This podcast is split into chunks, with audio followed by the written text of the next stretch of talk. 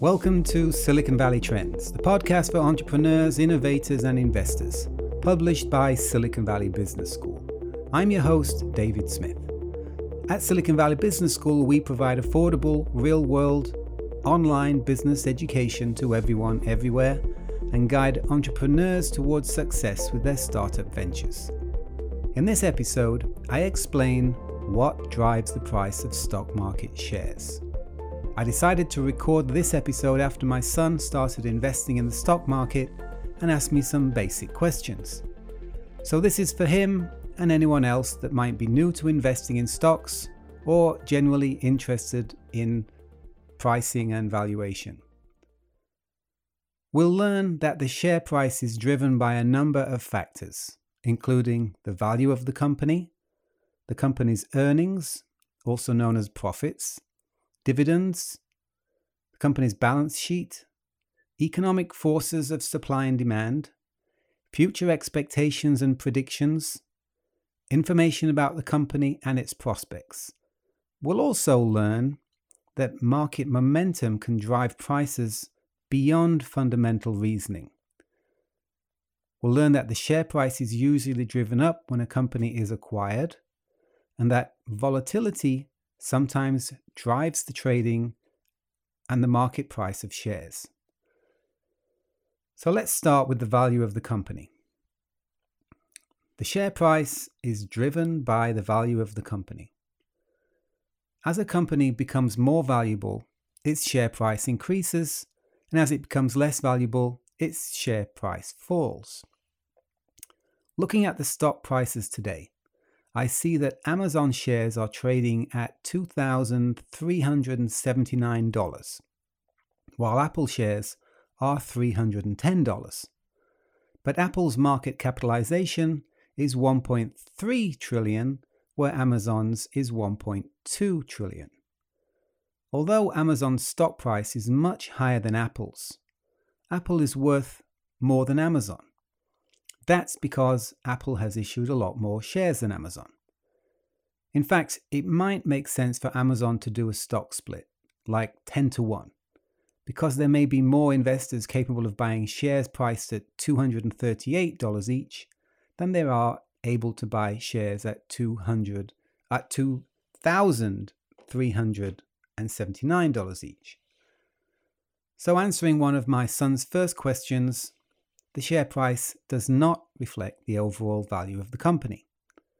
A company with a low stock price can be worth much more than a company with a high price per share, as it depends on how many shares the company has issued.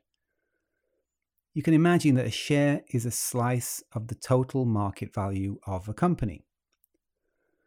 The value of the company drives the value of the shares, and the market capitalization is the total value of all the company's shares. Technically, the market value of a company and the capitalization are not exactly the same.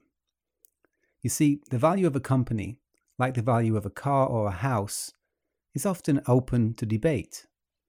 You might think your car is worth $30,000, but the local car dealer at the end of your street thinks it's worth $20,000.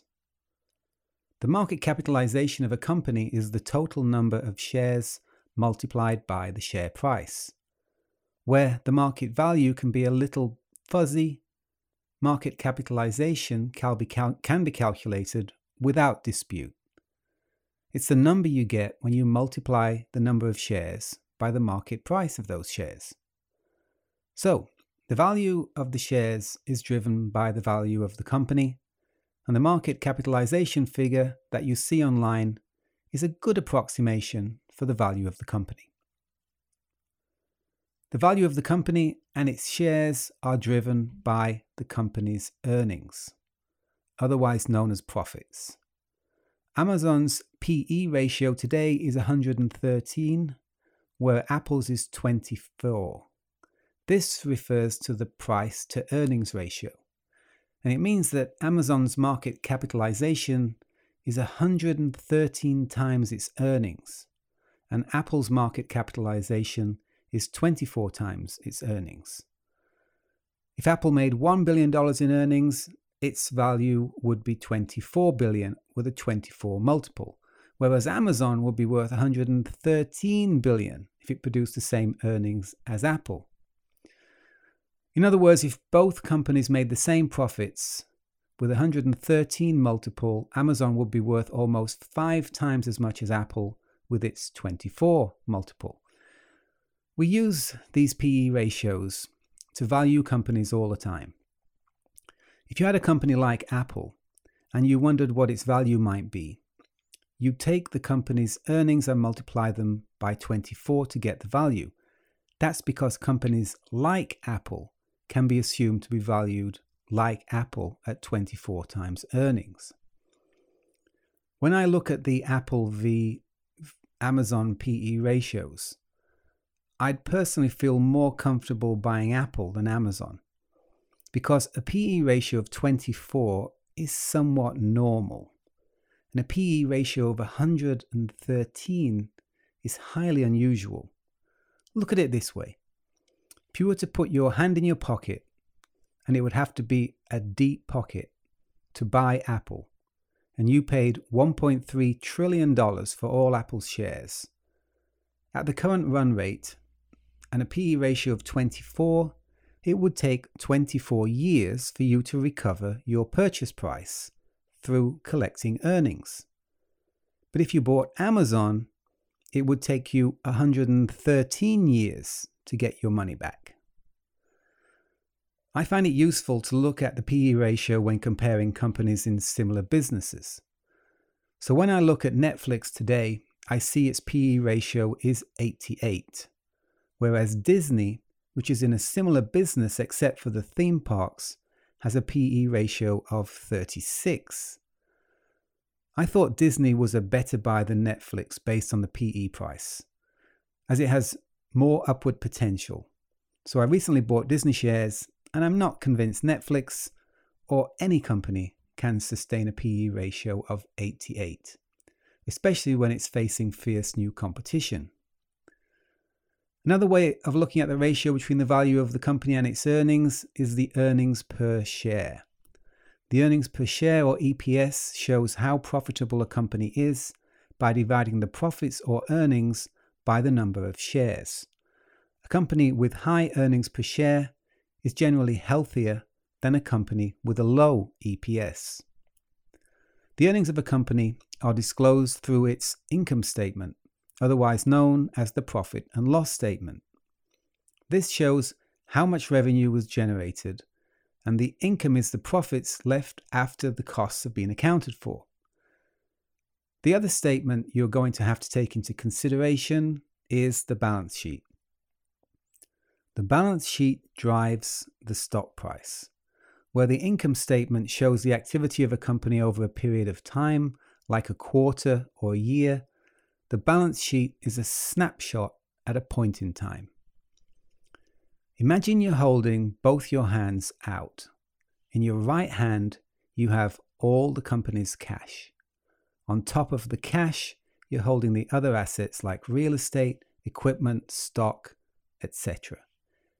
Yes, you'd need pretty large hands. In your left hand, you have the bills and debts owed by the company. For a healthy company, the cash and assets in your right hand should be a lot heavier than the debts and liabilities in your left hand. When reading the balance sheet, you'll see different categories. Current assets include cash and other assets that can be quickly converted into cash. Current liabilities are debts that need to be paid soon. Long term assets might be things like real estate that cannot be converted into cash very quickly. As the company produces more profits and becomes healthier, and you look at each balance sheet snapshot over time, you'll find that the assets in your right hand get heavier and the liabilities in your left hand get lighter. Those changes in the fundamental financials should drive the value of the company and its shares in an upward direction. Let's look at dividends. Dividends drive the share price. Another curious thing about Amazon considering its crazy stock price, is that it has never, ever paid a dividend on its shares. Traditionally, when a company makes a profit and has more cash than it needs, it pays some of the surplus cash to its shareholders in the form of a dividend. A company with 100 million outstanding shares that pays a dividend of $100 million will pay a $1 dividend on each share. So shareholders are accustomed to receiving annual dividends on their shares. Higher dividends create demand for the shares and drive up the share price. Although it's traditional for profitable companies to pay a dividend, they're not required to pay any dividends at all. And it's up to the management to decide if the company really does have more cash than it needs to fund future growth. At Amazon, Jeff Bezos has been more interested in investing in future growth than making a profit. All the cash generated by Amazon has been invested in future growth. Not one dime has been paid to shareholders in the form of a dividend. This is not unusual in the tech sector, where investments in research and development require huge sums of cash. Microsoft took 28 years before it paid a dividend, and investors have grown accustomed to holding shares that don't yield dividends in the tech sector. Having looked at the anomaly of Amazon, companies that pride themselves on generously rewarding shareholders with consistent and sometimes increasing dividends each year are very popular with investors, especially investors who buy and hold stock for the long term. Dividends certainly attract investors. Companies that declare dividends are generating surplus cash, so they're considered financially healthy and safe bets by investors. When there's an increase in demand from investors without a corresponding increase in supply of shares, the stock price is going to go up, which brings us on to our next point. The share price is driven by supply and demand for the shares. The first thing you learn about economics in a free market is that the price of anything is driven by the forces of supply and demand. When you add more buyers to a market without a corresponding increase in the number of sellers, they tend to bid the price up.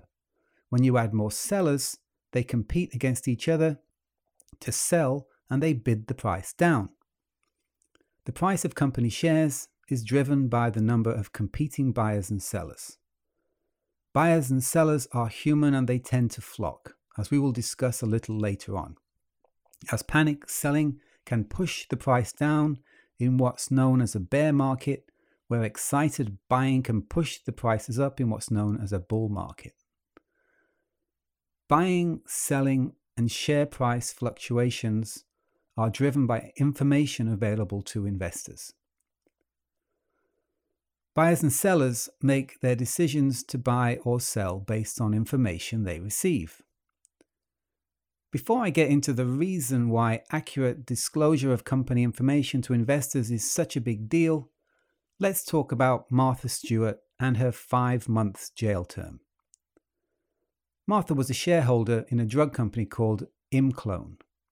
When Imclone's CEO learned that the company's cancer drug was not going to get approval from the US Food and Drug Administration, he and his family started selling their Imclone shares they tipped off a broker who tipped off Martha Stewart,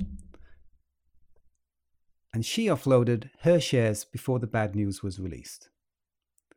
Hit the market and caused the stock price to plummet. Martha Stewart and the CEO's family took advantage of inside information that was not available to the general public, and this is considered a pretty serious crime in the US and most other countries across the world. Insider trading of shares is unfair, as the person who bought Martha's shares was at a disadvantage because he didn't have the benefit of the same information as Martha and the Imclone insiders. Insider trading used to be a big problem on the stock market.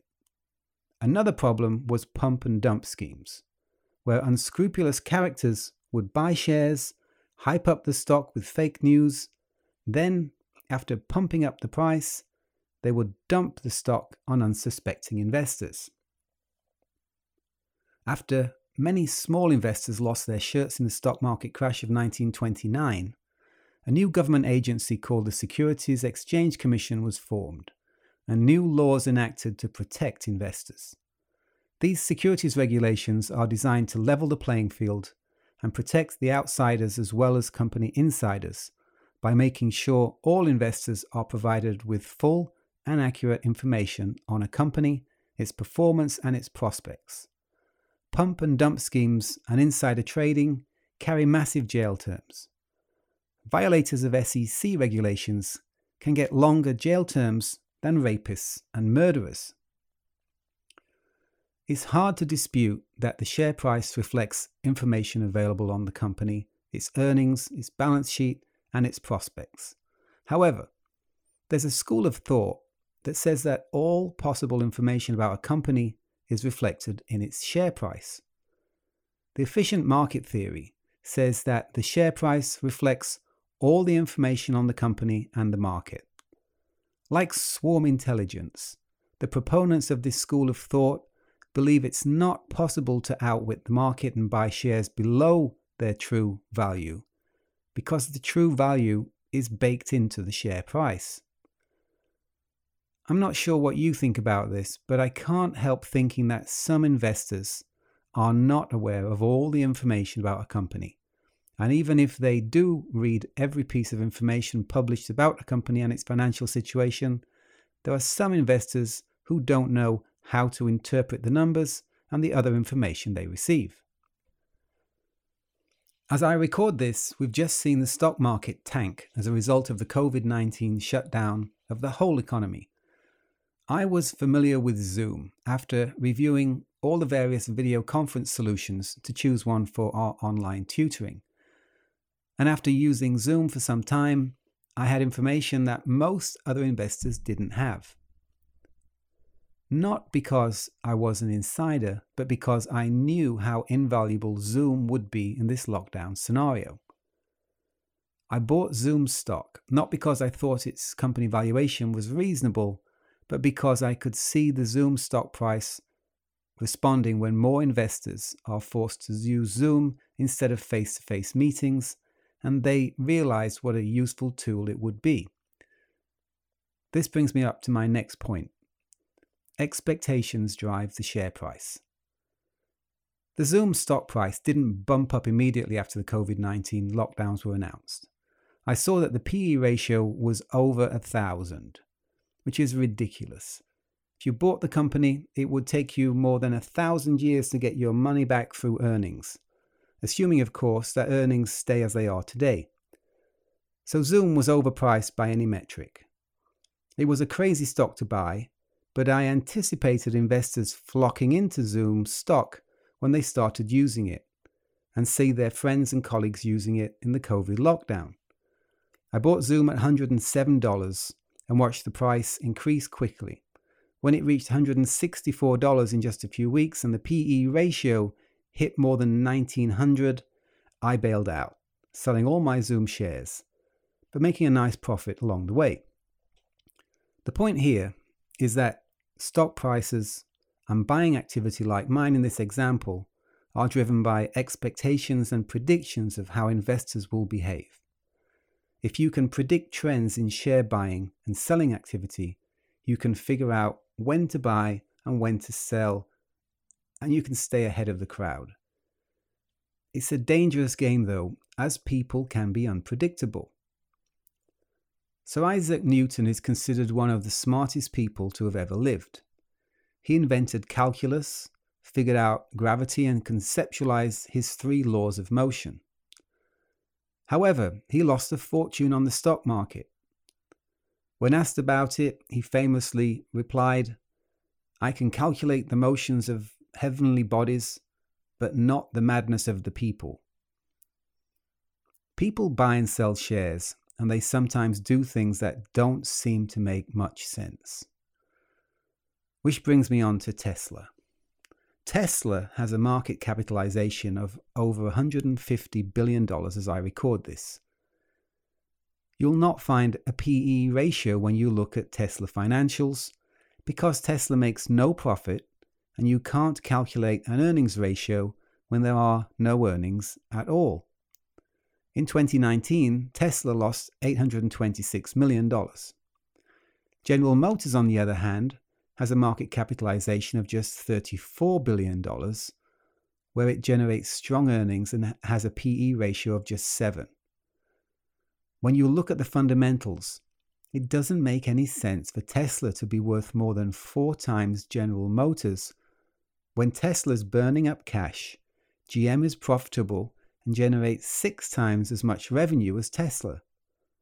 But investors have great expectations for Tesla, and they obviously believe the share price will continue to go up. If Isaac Newton couldn't understand or predict the buying and selling activity of stock market investors, it's something that might be beyond us mere mortals. We can get lucky now and again, but the best investment strategies can get caught out by the unpredictable volatility of the markets because we're dealing with humans. They have emotions, they're driven by greed and fear, they can hold stock for sentimental reasons or sell because they see others selling. Their decisions can be irrational. Which brings me on to my next point. Market momentum can drive prices beyond fundamental reasoning. In some industries, the winner takes all. eBay is a good example. eBay won the race to set up an online marketplace where people could trade goods. Once eBay was established as the leader, the other online auction sites essentially all died because eBay had more sellers, more products, more buyers, and it made no sense to go anywhere else. YouTube created an online platform for sharing videos, somewhat similar to eBay because video publishers and viewers are all attracted to the leading platform, and the smaller competitors will eventually die. Google paid $1.65 billion with a B for YouTube as a two year old startup before YouTube had any substantial revenues and earnings were still a distant dream.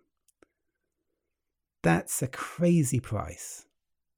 However, YouTube had market momentum, and Google could see that YouTube was going to win the race to establish the leading video sharing platform, and Google realized this was a winner takes all race. Market momentum is a magical force when it comes to startups. And the earnings multiple or revenue multiple valuation metrics like the PE ratio are thrown out of the window when you're dealing with massive momentum and market segments where the winner takes all. Market momentum can drive investors into a frenzy and drive the stock price beyond any fundamental reasoning. Although they were not publicly traded at the time, the value of YouTube shares certainly increased when Google came shopping. And the next point is that the share price is usually driven up when a company is acquired. When one company wants to acquire another one, it needs to buy a large number of that target company's shares, sufficient to take control, replace the board of directors and management teams. We'll talk about the details of mergers and acquisition transactions in a future episode.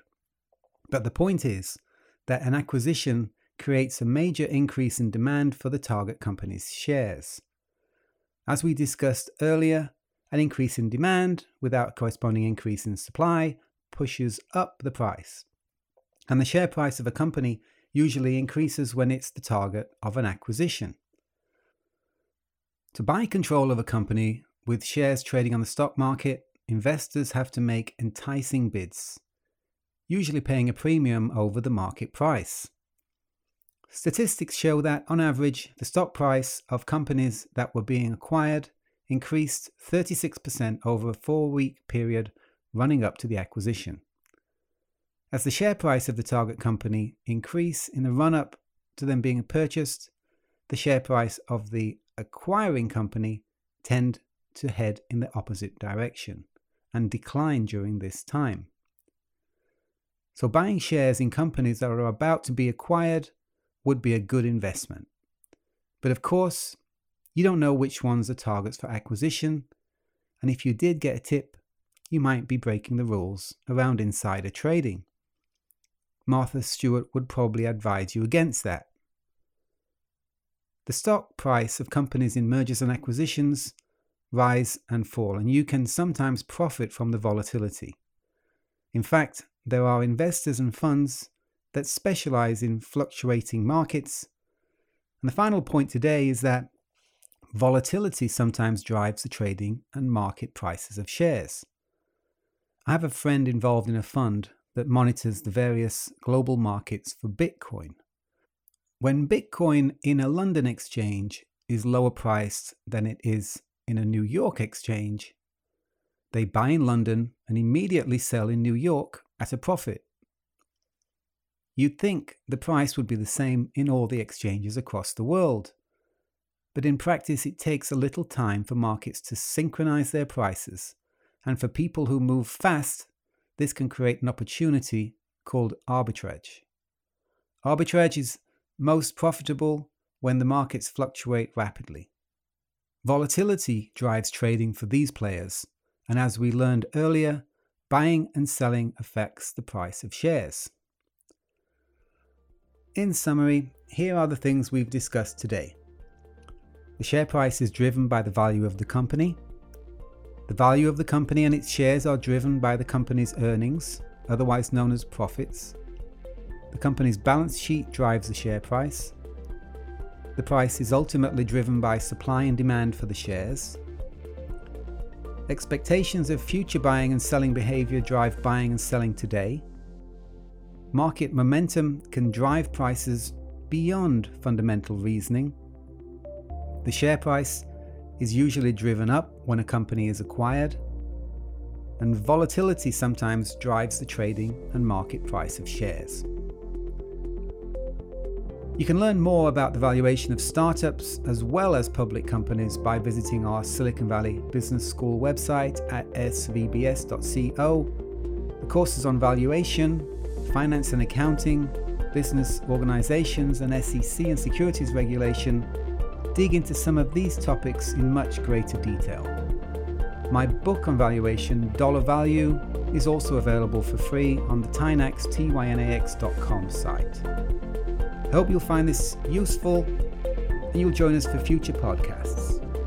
Don't forget to subscribe so you get new episodes as and when they're released. And please rate us in your podcast player as this will help us get the word out to entrepreneurs, investors, and the other people we're trying to help with this podcast series. That's it for today. Hope you tune in to the next Silicon Valley Trends, the podcast for innovators, entrepreneurs, and investors.